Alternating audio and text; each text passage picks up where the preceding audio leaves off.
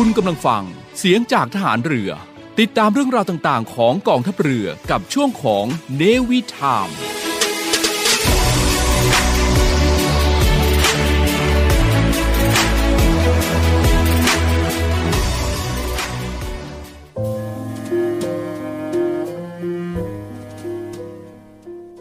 คุณสมบัติพื้นฐานที่จำเป็นสำหรับทุกคนนั้น ที่สำคัญได้แก่ความรู้จักผิดชอบชั่วดี ความละอายชั่วกลัวบาป ความซื่อสัตย์สุจริต ทั้งในความคิดและการกระทำความไม่เห็นแก่ตัว ไม่เอารัดเอาเปรียบผู้อื่น ความไม่มักง่ายหยาบคาย กับอีกอย่างหนึ่งที่สำคัญเป็นพิเศษคือ ความขยันหมั่นเพียรพระบรมราโชวาท พระบาทสมเด็จ พระบรมชนากาธิเบศรมหาภูมิพลอดุลยเดชมหาราช บรมนาถบพิตรในพิธีพระราชทานปริญญาบัตร แก่ผู้สำเร็จการศึกษาจากมหาวิทยาลัยศรีนครินทรวิโรธณสวนอัมพร วันที่ 22 มิถุนายน พุทธศักราช 2522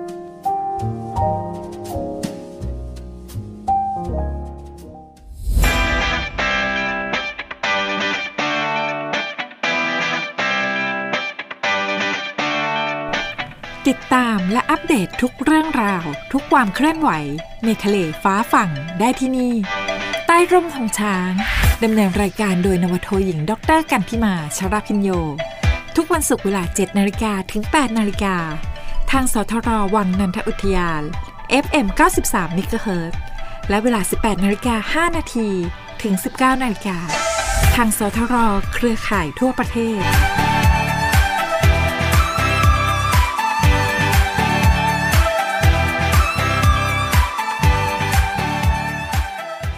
ตั้งแต่วันที่ได้พบเธอก็ไม่มีดอกไม้ใดที่เจอที่จะสวยงามที่จะงดงามเท่ารอยยิ้มของเธอ ตั้งแต่วันที่ได้พบเธอก็ไม่เคยมีคืนไหนที่ฉันจะแงนมองดาวบนฟ้า เพราะดวงตาของเธอสวยกว่า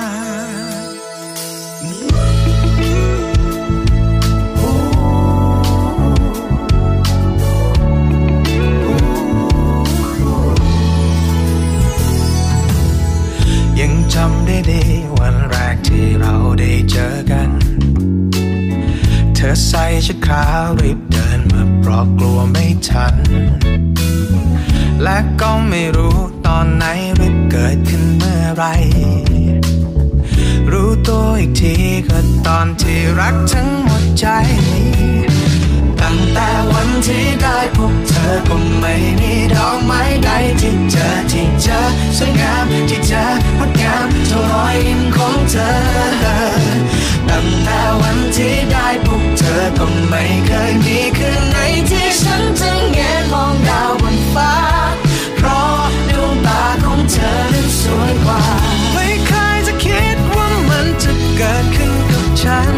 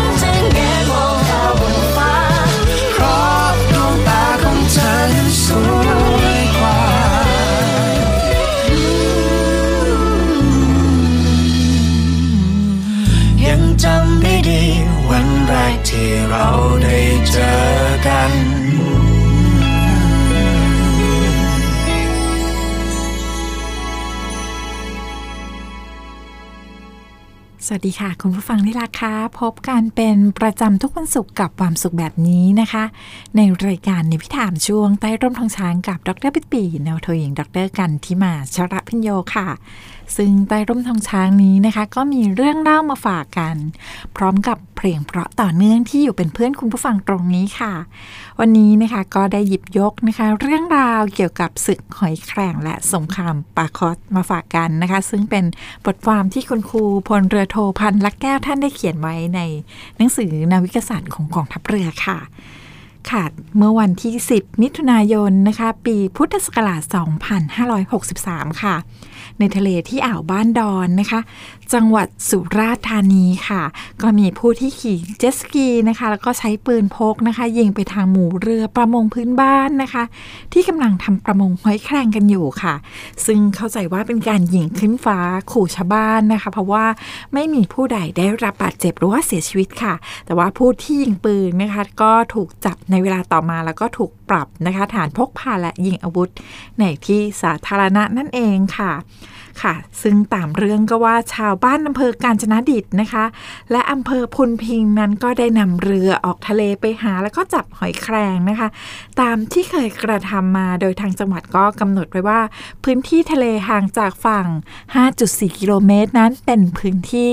สาธารณประโยชน์นะคะ ซึ่งชาวบ้านก็สามารถที่จะมาทำการประมงใช้ฝั่งเป็นอาชีพได้ค่ะ แต่ว่า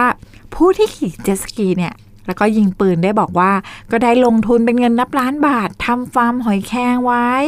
โดยทำรั้วไม้ไผ่รอบฟาร์ม แล้วก็มีขนำสำหรับคนเฝ้าฟาร์มในทะเลด้วยค่ะ ก็เลยเกิดเป็นศึกหอยแครงหรือคอขวอขึ้นนั่นเองนะคะ ซึ่งตามข่าวนะคะว่าทางจังหวัดก็ได้จัดกำลังทางเรือตำรวจ แล้วก็อาสารักษาดินแดนนะคะ เฝ้าดูเหตุการณ์ในวันต่อมา ที่เรือชาวบ้านราว 200ลำค่ะ ได้ออกเรือมายังพื้นที่เกิดเหตุนะคะ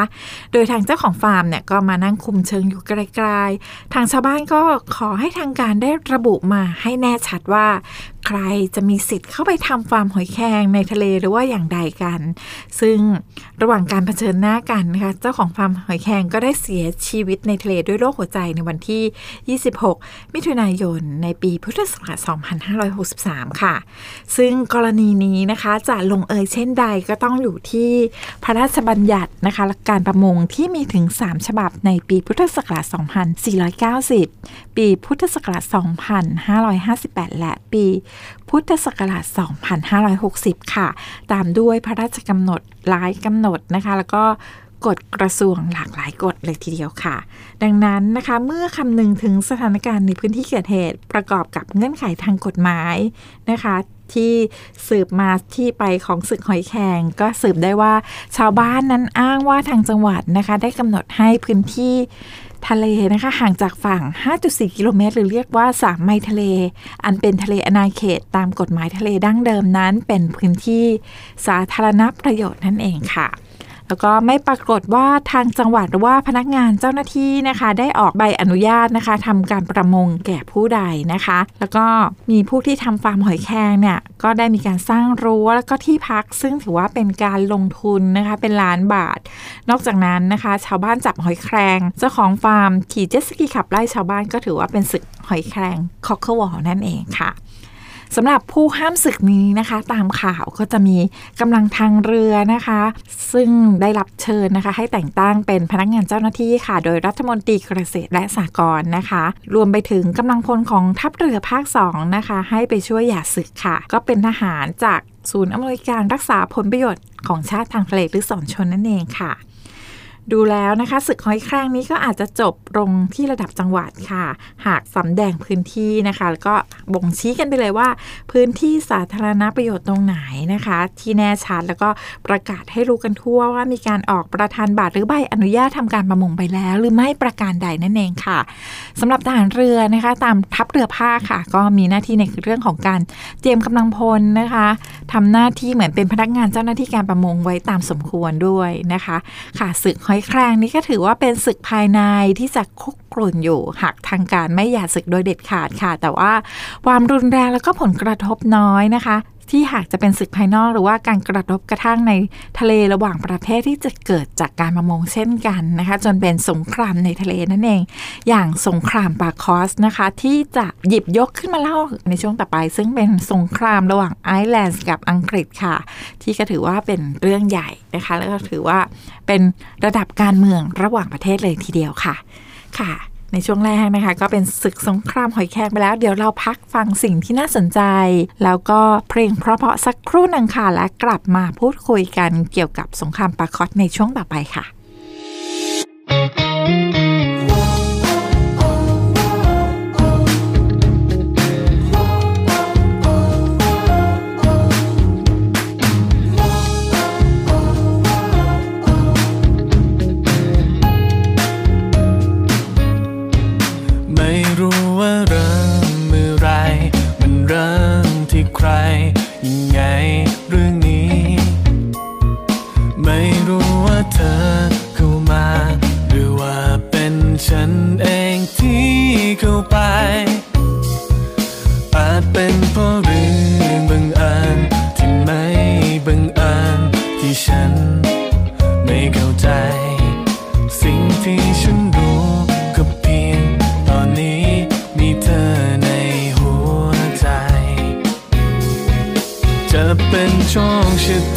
ความตั้งใจ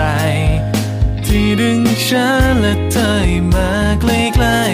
ๆแต่ฉันคิดว่ามันถูกแล้วไง ถ้าเราได้รักกัน ไม่อยากให้ใครมาขั้นกลางขออยู่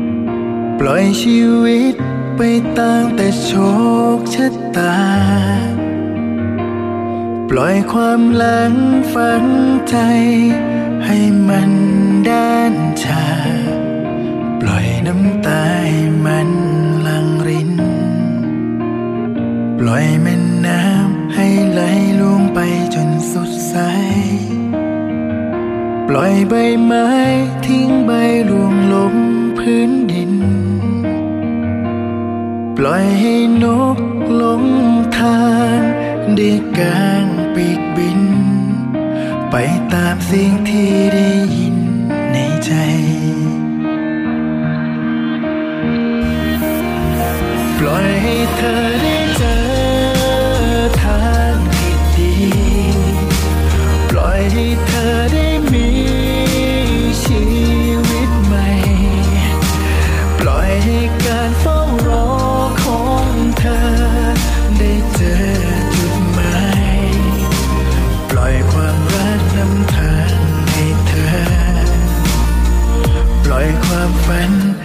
ฉันให้เป็นแค่ความฝัน ปล่อยดวงจันทร์ให้ตามตะวันไม่เจอ ปล่อยความรักให้เป็นแค่คำเพ้อเจ้อปล่อยฉันให้ละเมอเดียวดาย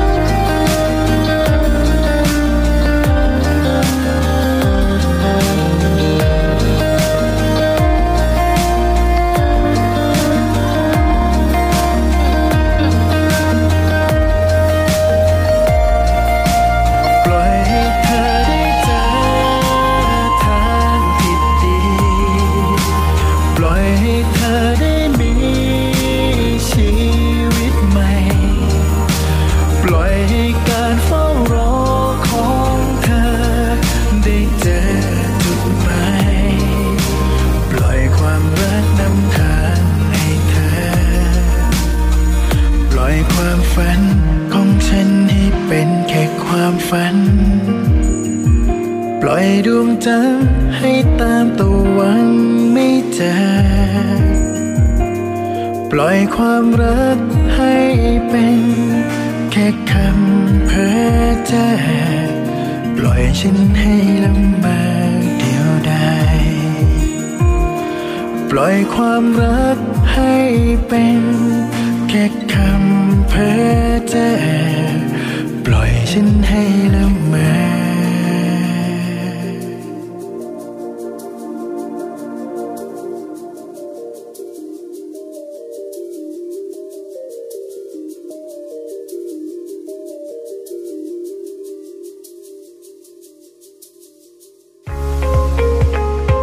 พบกับอีกหนึ่งช่องทาง ในการติดตามรับฟังสถานีวิทยุในเครือข่ายเสียงจากทหารเรือทั้ง 15 สถานี 21 ความถี่ ผ่านแอปพลิเคชันเสียงจากทหารเรือ ในโทรศัพท์มือถือระบบ Android เพียงเข้า Play Store พิมพ์ค้นหาเสียงจากทหารเรือ จากนั้นดาวน์โหลดแอปมาติดตั้ง ก็สามารถเลือกรับฟังสถานีและความถี่ที่ต้องการรับฟังได้ แล้วมารับฟังไปพร้อมกันนะครับ มาร่วมเป็นส่วนหนึ่งของพวกเราชาวเรือกับช่วงเวลาของในวิถานทางสทรวังนันทอุทยาน FM 93 MHz เวลา 7 นาฬิกาถึง 8 นาฬิกา และสทรในเครือข่ายเสียงจากทหารเรือ เวลา 18 นาฬิกา 5 นาทีถึง 19 นาฬิกา วันจันทร์ ช่วง รอบรั้วทะเลไทย โดย นาวโททิติพันธ์ รื่นละวัฒน์ นำเสนอเรื่องราวด้านการอนุรักษ์ทรัพยากรธรรมชาติทางทะเลของกองทัพเรือ วันอังคาร ช่วง Navy Journey โดย นาวาโทหญิงด็อกเตอร์พัชรีศิริมาศและพันจ่าเอกอภิชาถาวนอกนำเสนอสถานที่ท่องเที่ยว ร้านอาหารที่พักในพื้นที่ของกองทัพเรือ วันพุธ ช่วง Navy Healthy โดย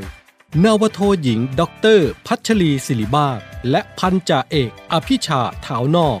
นำเสนอและเผยแพร่ความรู้เกี่ยวกับโรคภัยไข้เจ็บ การดูแลสุขภาพกายและสุขภาพใจ วันพฤหัสบดี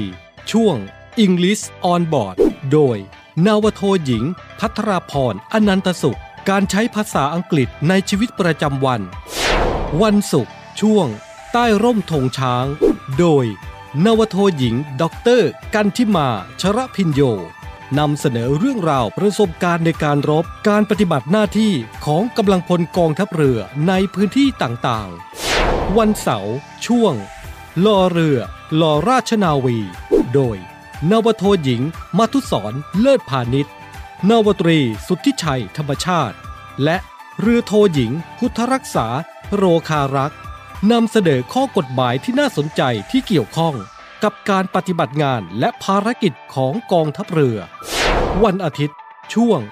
Navy Variety โดย พันจาตรี ปรัชญาธรรมโชตและจาโทหญิง ไหมแพรศิริสารนำเสนอบทเพลงทหารเรือ เกร็ดความรู้เกี่ยวกับดนตรี เพลงไทย เพลงสากล เพลงเก่า สัมภาษณ์นักร้องผู้ที่มีความรู้เกี่ยวกับดนตรีไทย ทุกเรื่องราวของพวกเราชาวเรือ น้ำ ฟ้า ฝั่งในวิถาน แล้วพบกันครับ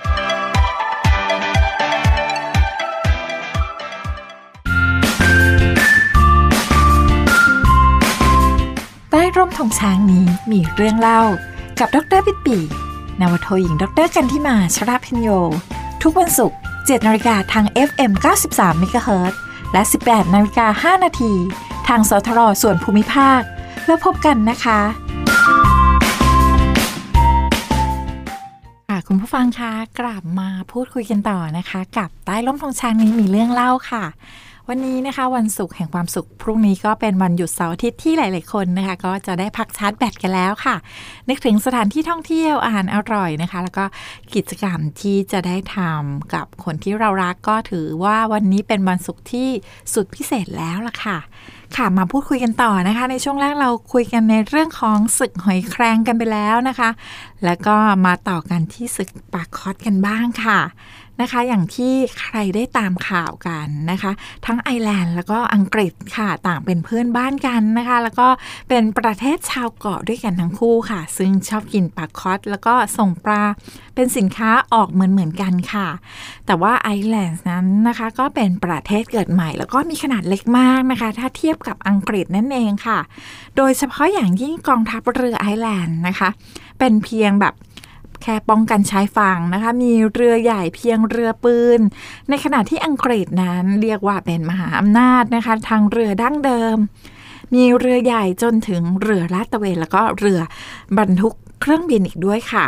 แต่ว่าเพราะว่าเจ้าปากคอสเนี่ยค่ะสำคัญต่อการอยู่รอดของไอร์แลนด์ค่ะ จึงเสี่ยงต่อการพิพาทกับอังกฤษจนกลายเป็นสงครามปากคอสจนได้ค่ะ ค่ะ ซึ่งหลังจากที่ไอซ์แลนด์นะคะ ได้รับเอกราชจากเดนมาร์ก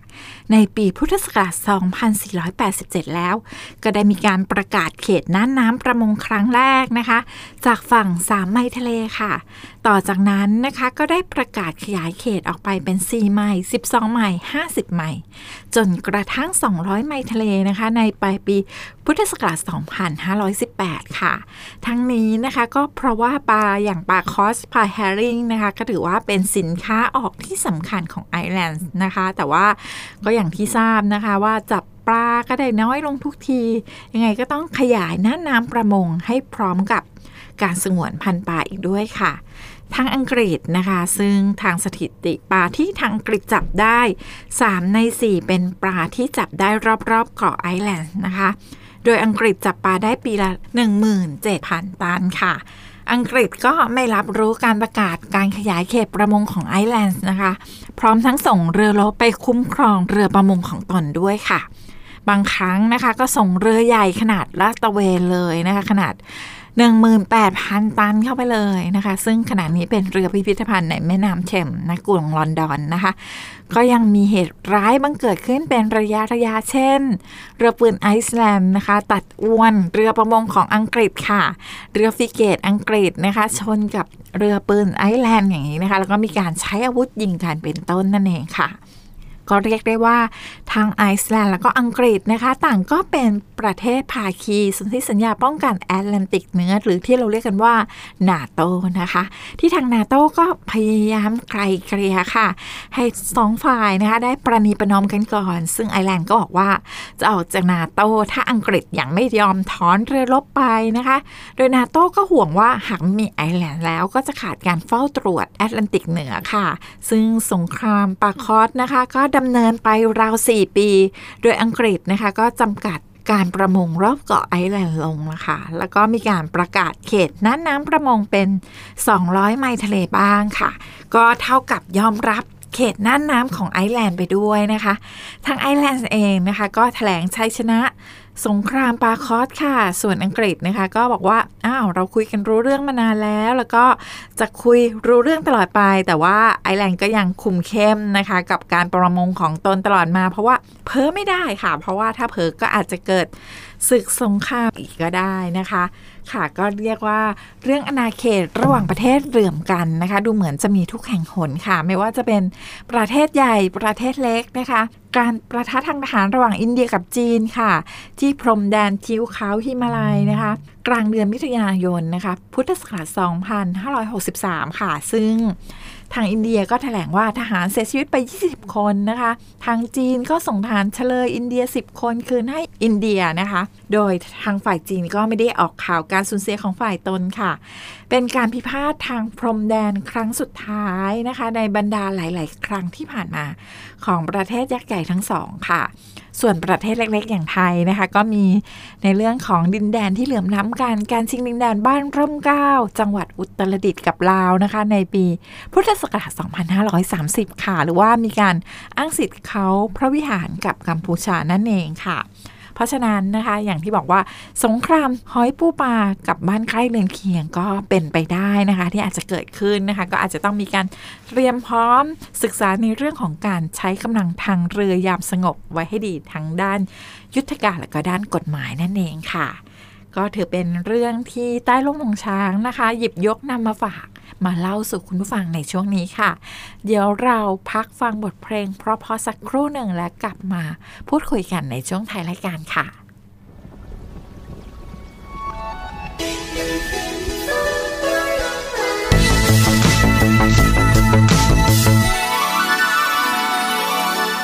ฝนตกอีกแล้ว คืนนี้คงหนาวกว่าคืนไหนไหน ฉันก็ใช้ชีวิตไป แค่ผ่านผ่านไป เท่านั้น เท่านั้น ก็คิดถึงเธออยากรู้ว่าเธอเป็นเช่นไรตัวฉันก็เลยกดเบอร์โทรไปแบบไม่ตั้งใจ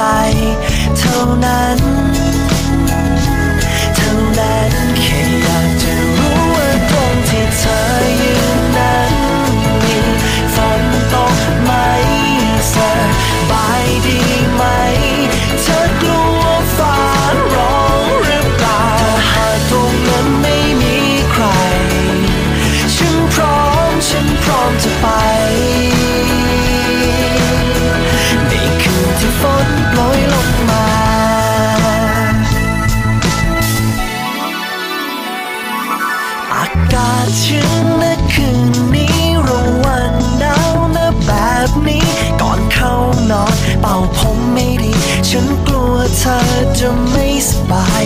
ที่โทรมาเธอกดมาแบบไม่ได้ตั้งใจ ไม่ได้คิดอะไรแค่กลัวเธอไม่สบายนั้นเท่านั้นแค่อยากจะรู้ว่าตรงที่เธอยื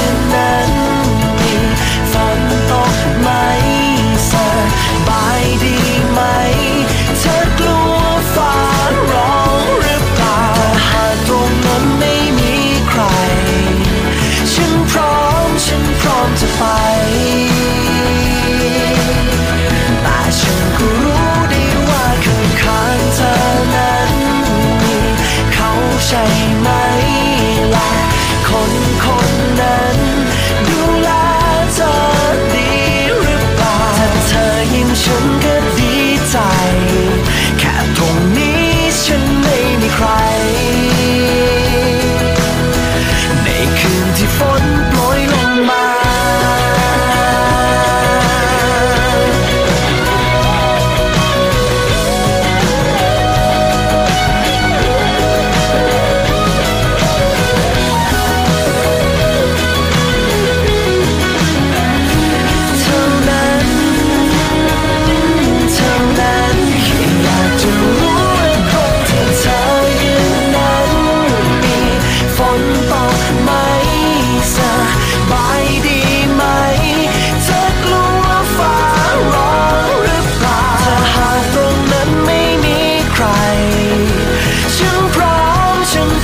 Bye.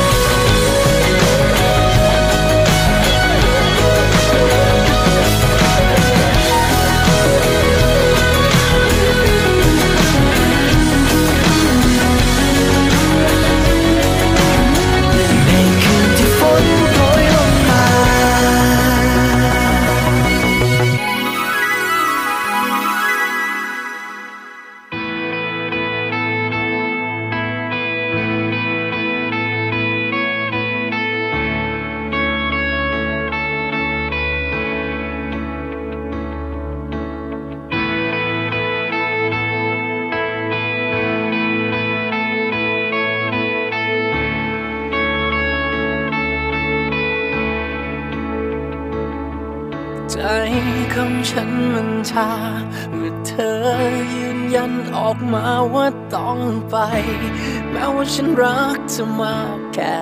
ไหน ภาพวันนั้นที่เราเคยฝันมันคงไม่มีต่อไป วันนี้เธอขอให้ฉันตัดใจ เธอรู้ไหมว่ามันไม่ง่ายเลยที่ฉันต้องยอมรับกับชีวิตในโลกที่มันไม่มีเธอ ถึงแม้ยากเย็นเท่าไร ฉันก็จะยอมรับมันเอาไว้ เจ็บแค่ไหน ฉันก็จะฟื้นแกล้งทำว่าไม่เป็นไร บอกใจที่มันอ่อนแอตอนนี้ ช่วยทนให้ไวแม้น้ำตาไหล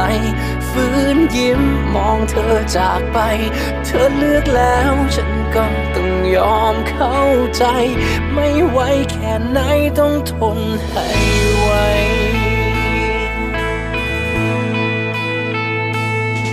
ฉันก็พร้อมยินดี เมื่อเธอไปเจอกับทางที่ดีกว่า แม้ว่าตรงนั้นจะไม่มีฉันขอบใจนะ ที่ครั้งเธอเคยอยู่ตรงนี้กับฉัน ให้ฉันรู้ว่าเคยโชคดีแค่ไหน ในวันนี้มันคงไม่ง่ายเลยที่ฉันต้องยอมรับ กับชีวิตในโลกที่มันไม่มีเธอ และถึงแม้อยากรั้งเธอไว้ ฉันก็คงพูด ได้เพียงในใจ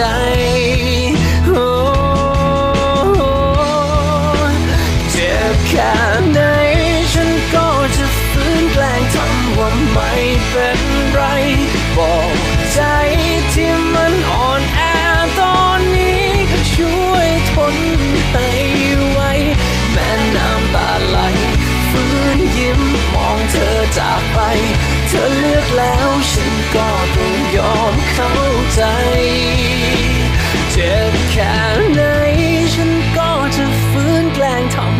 ไม่เป็นไร บอกใจที่มันอ่อนแอตอนนี้ ช่วยทนให้ไว แม้น้ำตาไหลฟื้นยิ้มมองเธอจากไป เธอเลือกแล้วฉันก็ต้องยอมเข้าใจ ไม่ไหวแค่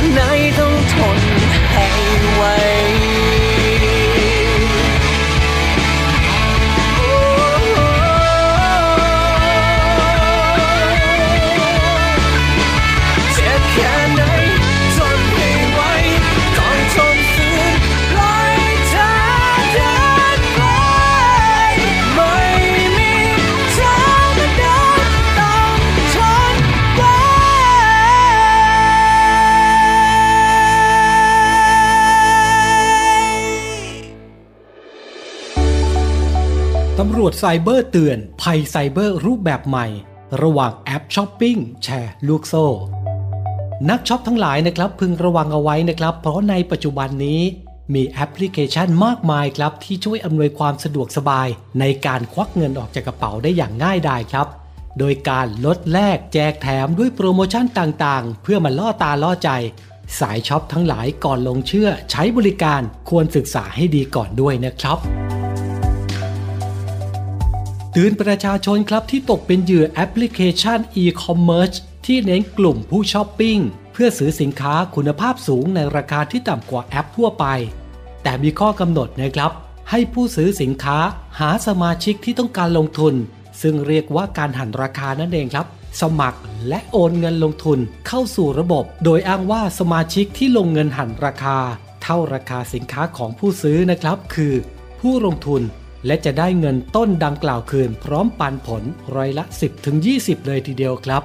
เมื่อครบกำหนดเวลาที่ระบบกำหนด ซึ่งในระยะแรกมีการดำเนินการและแบ่งปันผลจริงครับ เพื่อเพิ่มความน่าเชื่อถือให้เหยื่อหลงเชื่อ แต่เป็นอุบายในการชวนให้หาสมาชิกเพิ่ม เพื่อให้มีเงินเข้าระบบมากขึ้น จากนั้นจะนำเงินจากสมาชิกลูกขาย มาจ่ายปันผลให้กับสมาชิกต้นทาง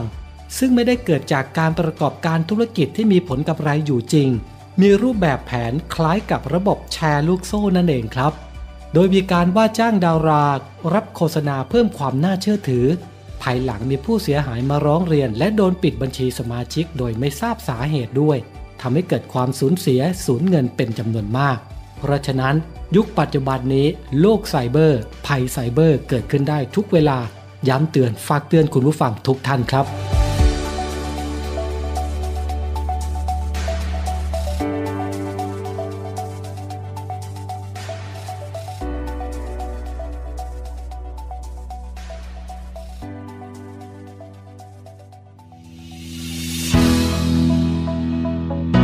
องทัพเรือเตรียมความพร้อมโรงพยาบาลสนาม รับมือการแพร่ระบาดโควิดสายพันธุ์โอมิครอน จากสถานการณ์การแพร่ระบาดของเชื้อไวรัสโควิด -19 สายพันธุ์โอมิครอน ที่กำลังระบาดเป็นวงกว้างในขณะนี้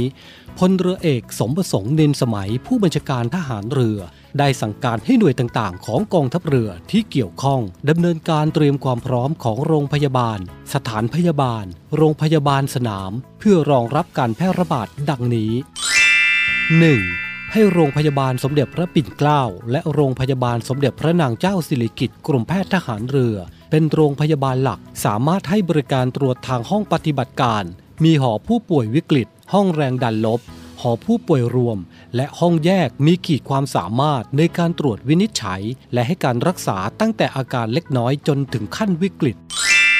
2. จัดตั้งโรงพยาบาลสนามของกองทัพเรือใน 3 แห่ง ซึ่งสามารถรองรับผู้ป่วยได้รวม 1,109 เตียง ประกอบด้วย 1. โรงพยาบาลสนาม ศูนย์การฝึกหน่วยบัญชาการต่อสู้อากาศยานและรักษาฝั่ง เกล็ดแก้ว อำเภอสัตหีบ จังหวัดชนบุรี จำนวน 544 เตียง 2. โรงพยาบาลสนาม ค่ายพระมหาเจษฎาราชเจ้า หน่วยบัญชาการนาวิกโยธิน อำเภอสัตหีบ จังหวัดชนบุรี จำนวน 180 เตียง 3. โรงพยาบาลสนาม สนามฝึกกองทัพเรือ หมายเลข 16 บ้านจันทเคลม จังหวัดจันทบุรี จำนวน 385 เตียง โรงพยาบาลสนามของกองทัพเรือทั้ง 3 พื้นที่อยู่ภายใต้การบริหารจัดการ และกำกับดูแลของหน่วยงานสาธารณสุขจังหวัดในแต่ละพื้นที่ ทั้งนี้ผู้บัญชาการทหารเรือ เน้นย้ำให้ข้าราชการกองทัพเรือ เพิ่มความระมัดระวัง ทั้งแก่ตนเอง และสมาชิกในครอบครัวในช่วงสถานการณ์โควิด -19 โดยการปฏิบัติตามมาตรการป้องกันโรคระบาดตามที่รัฐบาลกำหนด และมาตรการที่กองทัพเรือได้สั่งการ เพื่อเป็นการเตรียมความพร้อมในการรับสถานการณ์ การแพร่ระบาดของโรคติดเชื้อไวรัสโควิด -19 ระลอกใหม่ รวมใจพัก รักชาติ ราชศรัทธา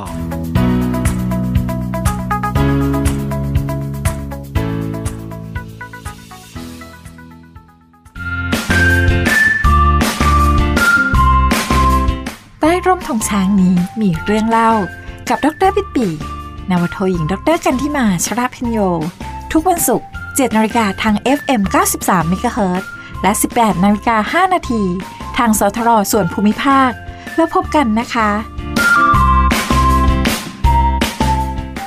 ค่ะคุณผู้ฟังคะกลับมาพูดคุยกันต่อนะคะ กับใต้ร่มธงช้างนี้มีเรื่องเล่าค่ะ ในช่วงนี้นะคะก็มีเรื่องเล่าชาวเรือที่นำมาฝากคุณผู้ฟังกันนะคะ เป็น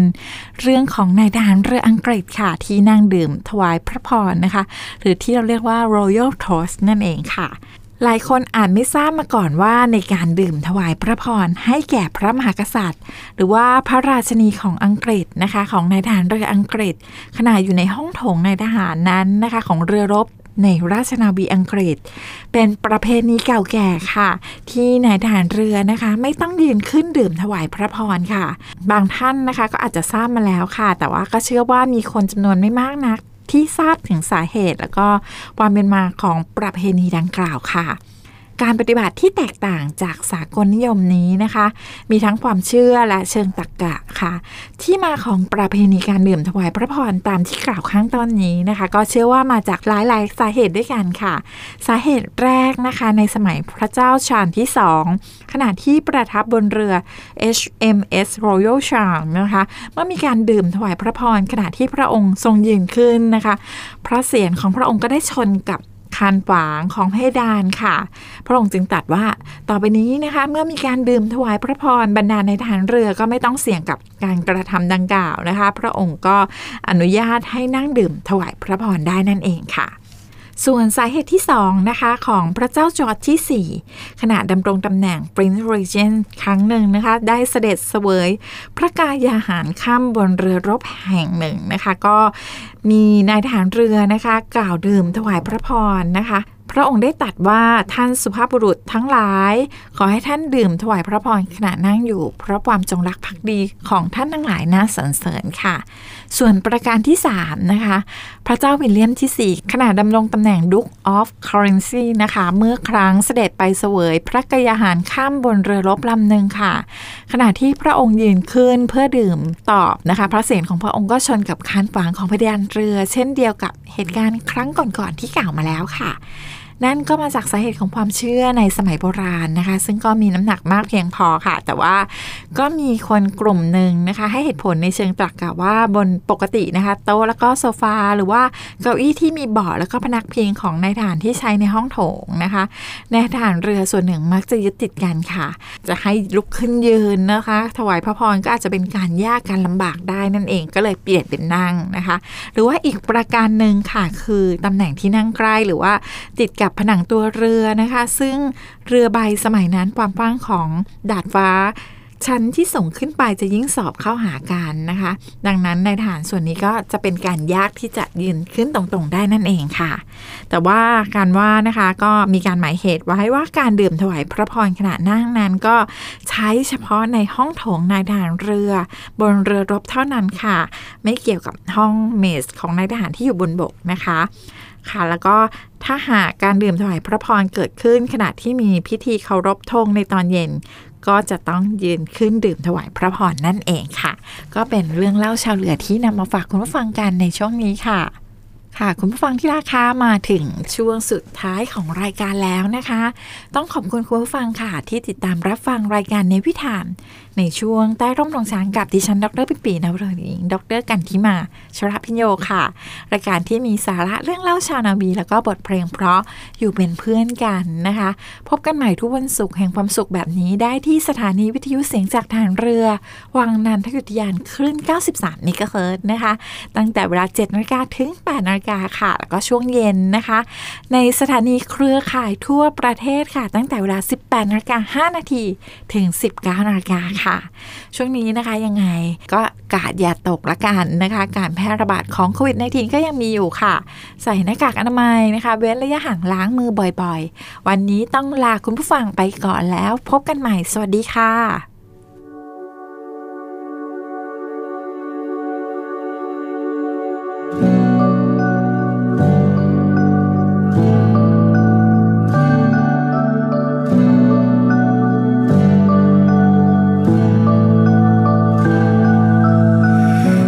จันทร์ในยามกลางวัน อาจจะมองไม่เห็น อาจจะดูไม่เด่นเท่าไร แต่ใครก็รู้ความจริงมันไม่ได้หาย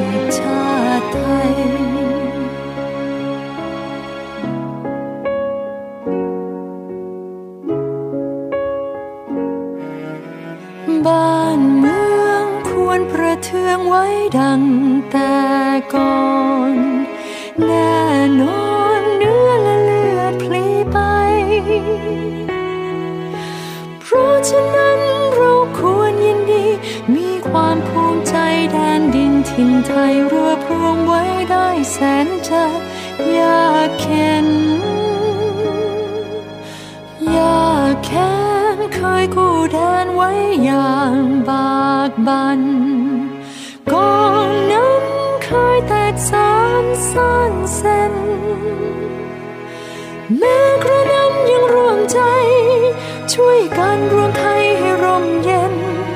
บัดนี้ไทยดีเด่นร่มเย็นสมสุขเรื่อยมา